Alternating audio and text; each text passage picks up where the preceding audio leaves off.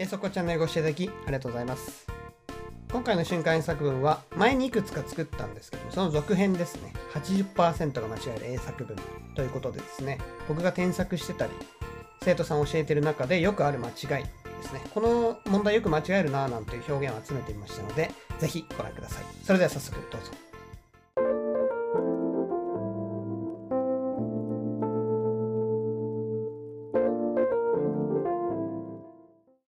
最初の文章ですが、こちらはお酒の話ですね。あんまりこう体質的に飲めないなんていう人がいますが、そんな文章ですね。文章はこちらです。お酒が弱くてすぐに気分が悪くなっちゃうんですよね。お酒が弱くてすぐに気分が悪くなっちゃうんですよね。もう一回いきます。お酒が弱くてすぐに気分が悪くなっちゃうんですよね。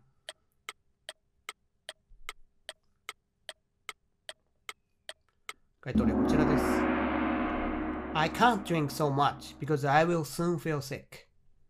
I can't drink so much because I will soon feel sick. ポイントを見てみましょう。日本語だと強いとか弱いとか言うんですけども、英語だとストロングとかウィークっていうのは使わないんですね。まあ、使うとしたらヘビードリンカーとかライトドリンカーって言い方はありますね。あと付き合いで飲む人だったらソーシャルドリンカーとか言いますけども、まあ、単純に量を言うことが多いですかね。I can't drink so much とか I can't drink a lot。まあ、こんな感じの言い方が一番自然かなと思います。それから drink っていう動詞ですね。これ飲むということなんですけど、日本語と一緒で、日本語だと例えば飲みに行こうよって言ったらお酒飲むってことですよね。英語でもですね、自動詞で使うと自動的にお酒を飲むという意味になります。ですので、ドリンクアルコホールとか言わなくて大丈夫ってことですね。それから sick という単語はですね、病気という意味で覚えてる方いるかもしれないですけども、非常に意味が広くて、気分が悪い、具合が悪いっていうのはもう sick で OK ですね。ちなみに吐き気がするだと nauseous という単語もあります。次の文章は仕事がすごい忙しくてなかなか心が休まらないなんていう人を想像してみてください。文章はこちらです。散歩している間は仕事のことを考えなくて済むのでいい気分転換になります。散歩している間は仕事のことを考えなくて済むのでいい気分転換になります。もう一回いきます。散歩している間は仕事のことを考えなくて済むのでいい気分転換になります。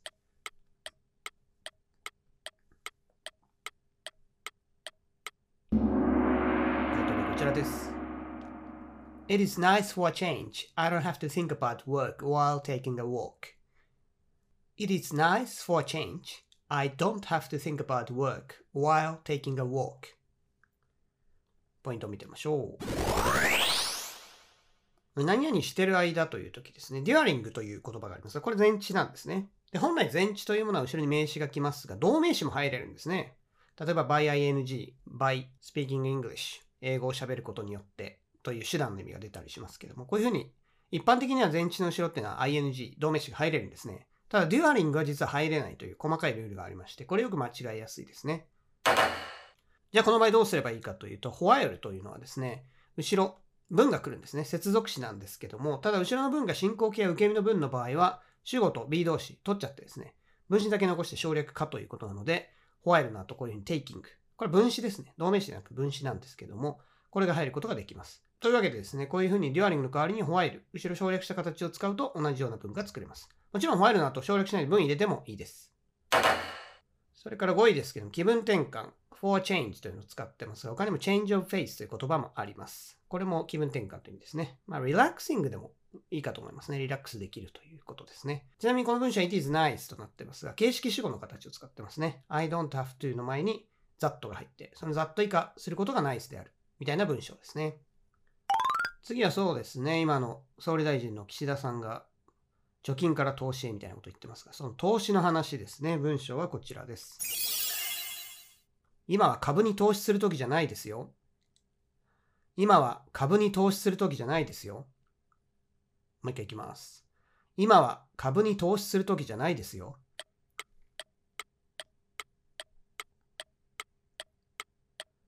こちらです。It's not the right time to invest in stocks. It's not the right time to invest in stocks.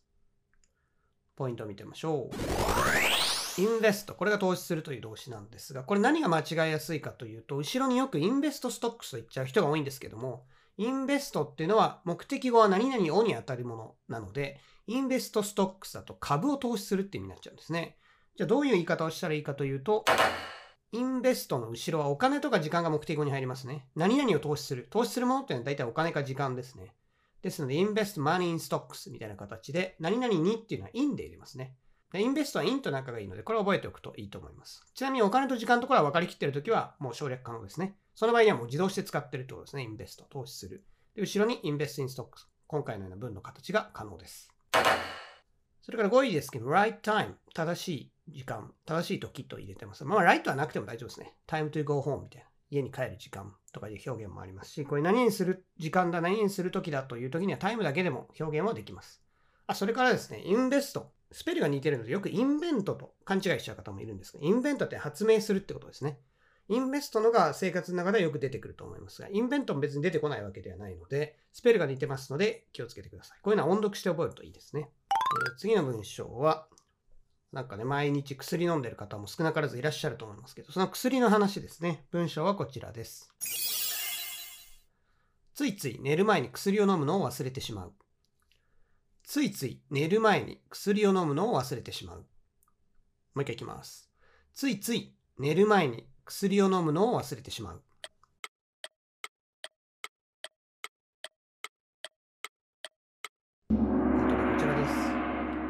I often forget to take medicine before going to bed. I often forget to take medicine before going to bed. ポイントを見てみましょう。forget がよく使い間違えちゃうんですね。forget ね、forget to 不定詞で何々するのを忘れる。つまり結局やらなかったっていう時に forget to を使いますね。これ日常生活で非常によくありますね。例えば、お客さんにメールしなきゃいけなかったのにメールすることを忘れたとか、友達に電話しなきゃいけないのに電話することを忘れた。結局しなかった。まあ、こういう状況よくありますね。鍵をかけ忘れたとかですね。こういうのは非常によくあります。なんで、forget to 不定詞っていう表現を覚えておくといいんですけども、一応教科書的にはですね、forget、ing も取れるということになってます。で、forget、ing の場合は意味が何が変わるかというと、これやったことを忘れたって意味ですね。例えば、教科書的に行くと、彼女に会ったことを忘れた。会ったんだけどその記憶がないみたいな意味の時には I forgot seeing her みたいな形になりますね。ただこれあんまりないですね。やったことを忘れるっていうのはよっぽど昔の話か、もしくはお酒の飲みすぎとかですね。そういう時以外はそんな状況あんまないと思うんで。もしくはまアルツハイマーとかですね。そういうすぐ忘れちゃう方とかっていう場合にはあり得るんですけども、日常生活で出てくるのはこの何々し忘れて結局やらなかったっていうのが出てくるので、forget to をまずマスターしておくといいですね。forget ing もう一回忘れてもいいぐらいだと思うんですね。それぐらい forget to が出てくる可能性が高いので、一応どっちも取れるって文法的にはなってますが、forget to 不定詞の方をまず使えるようになるといいと思います。それからついつい、こういうですね、擬音語擬態語っていうんですかね。こういったものは直訳絶対できませんので、言葉を変えなきゃいけないですね。で、これは頻度が多いということで、often 使いましたが、他にも何々しがちである、何々する傾向がある、tend to とかですね。こういった表現を使っても表現することは可能です。次はですね、ちょい足しですかね。食材にこれを足すと実は美味しいです。みたいな。ちょい足しっていうのがありますけど。そんな話ですね。文章はこちらです。牛丼に粉チーズをかけて食べるのがおすすめです。牛丼に粉チーズをかけて食べるのがおすすめです。もう一回いきます。牛丼に粉チーズをかけて食べるのがおすすめです。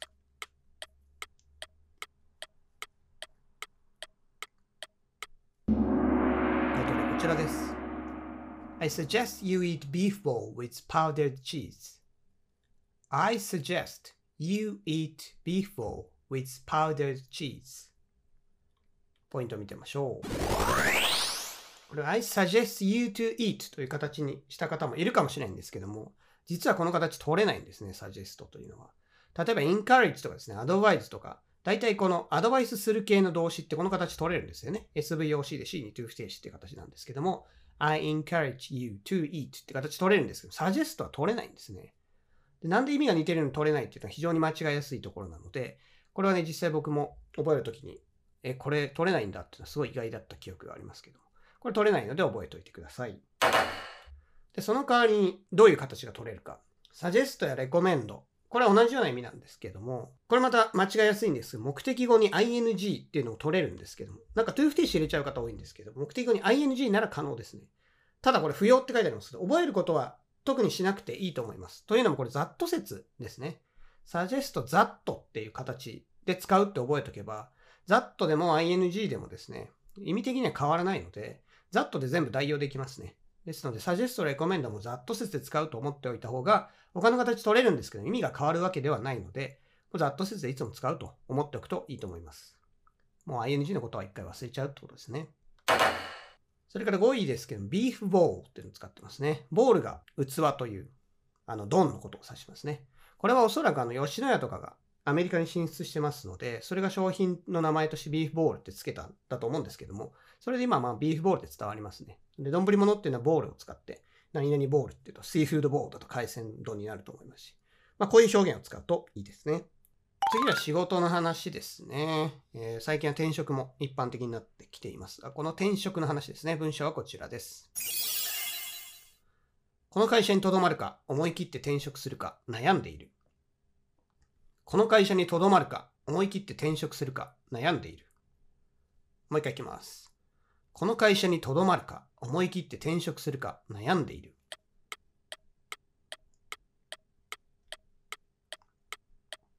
例えばこちらです。I am wondering if I should stay at this company or take a chance and change jobs.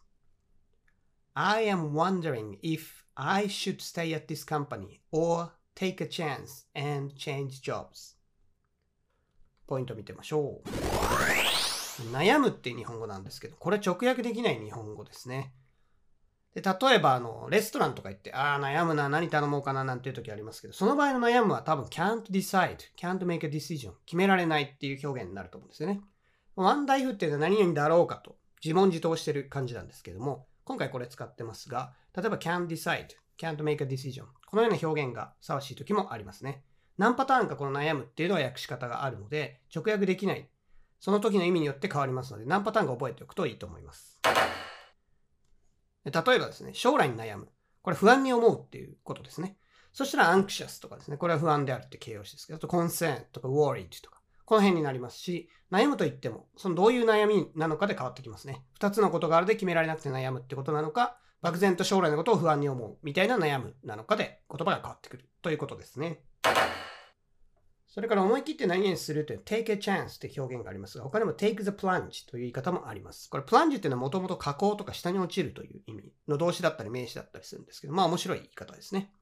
こういう表現もありますので覚えておいてください。次はですね、なんかこう静かな場所に自分一人でいて、そしたら急にその場で予期せぬ友達に会った。みたいな、そんな状況を想像してください。文章はこちらです。友達に大声で名前を呼ばれて恥ずかしかった。友達に大声で名前を呼ばれて恥ずかしかった。もう一回いきます。友達に大声で名前を呼ばれて恥ずかしかった。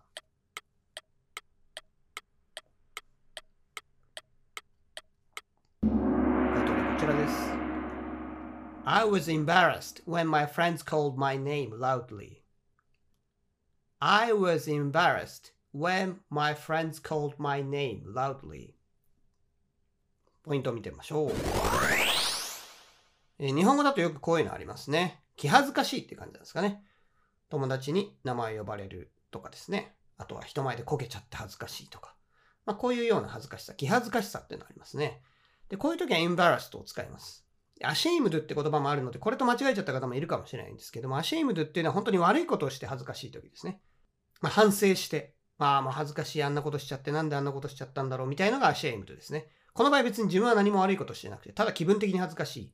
こういう場合、 embarrassed を使います。なので、この2つの違い、恥ずかしいと言っても気恥ずかしいのか、罪の意識で恥ずかしいのか、それで使い分けますので覚えておいてください。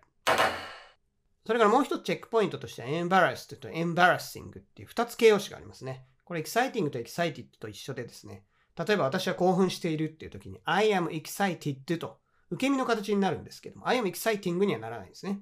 これ、感情を表す表現、エンバラスも恥ずかしいですけども、彼は恥ずかしがっている。だと、例えば、いかにも進行形に思うかもしれないんですけども、これ意味的にインバラスって動詞がそもそも恥ずかしがらせるって動詞なので、恥ずかしがっているって時は受け身にしないと通じないんですね。embarrassing が物事に使います。例えばですね、こうこう、何々することは embarrassing だとかね。何々する、こういう行動が embarrassing みたいに、物が embarrassing という形で使います。人が恥ずかしがってるのが embarrassed。なので、この2つの違いも実は間違いやすいので注意しておいてください。まあ、文法的には分詞のところでやりますね。それから名前を呼ぶという表現、call を使ってますが、他にも call out というね、アウトをつけた群動詞もあったり、あと shout、叫ぶっていう動詞もありますけど、この辺使っても OK ですね。え皆さん、IKEA というね、家具屋さんご存知でしょうかね。大型の家具店で、北欧から来てるんですかね。スウェーデンかなんかだったと思いますけども。いろんな全国各地にありますが、もしかしたらない県もあるかもしれないですが、まあ、大型の家具店ですね。北欧から来た家具店なんですけども。まあ、その IKEA の話です。文章はこちらです。IKEA に行っておしゃれな家具を2つ買った。IKEA に行っておしゃれな家具を2つ買った。もう一回いきます。IKEA に行っておしゃれな家具を2つ買った。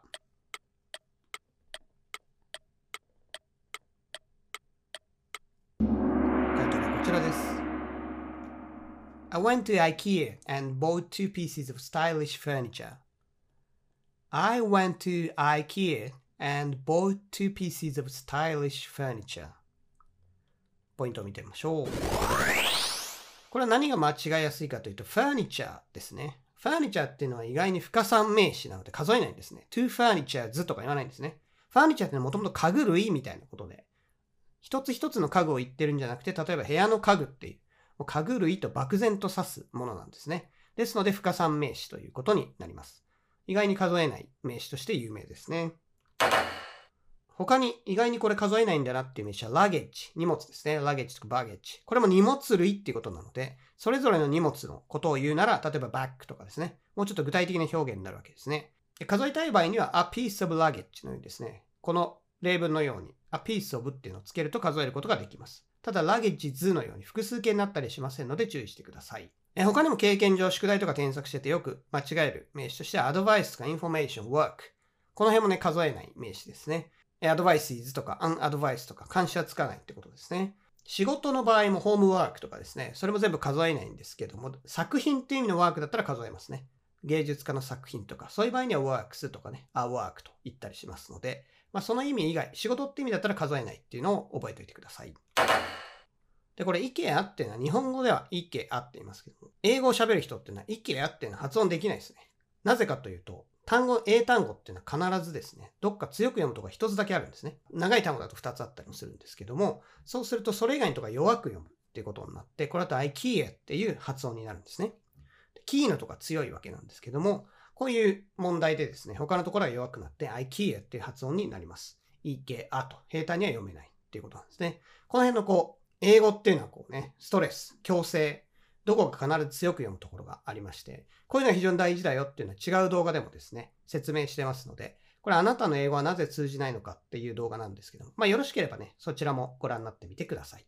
まあ、この80%が間違える英作文シリーズというのはですね、別に間違えちゃダメですよとか、えそういうですね、細かいミスに気をつけてくださいという趣旨ではなくて、こういうミス結構ありますよっていうあるあるネタみたいな感じですね。皆さんもこう、ああ、これ間違えたことあるな、みたいな感じで見ていただければと思います。まあ、喋るときにはですね、思い切って細かいミスとかあまり気にせず、完璧さを求めるとですね、逆に消極的になってしまったりしますので、まあ、細かいミスは気にせず、こういうのは頭に入れときながらも、思いっきりっていうのも大切ですので、間違いを恐れず、ガンガン喋ってみてください。それではまた次回の瞬間作文でお会いしましょう。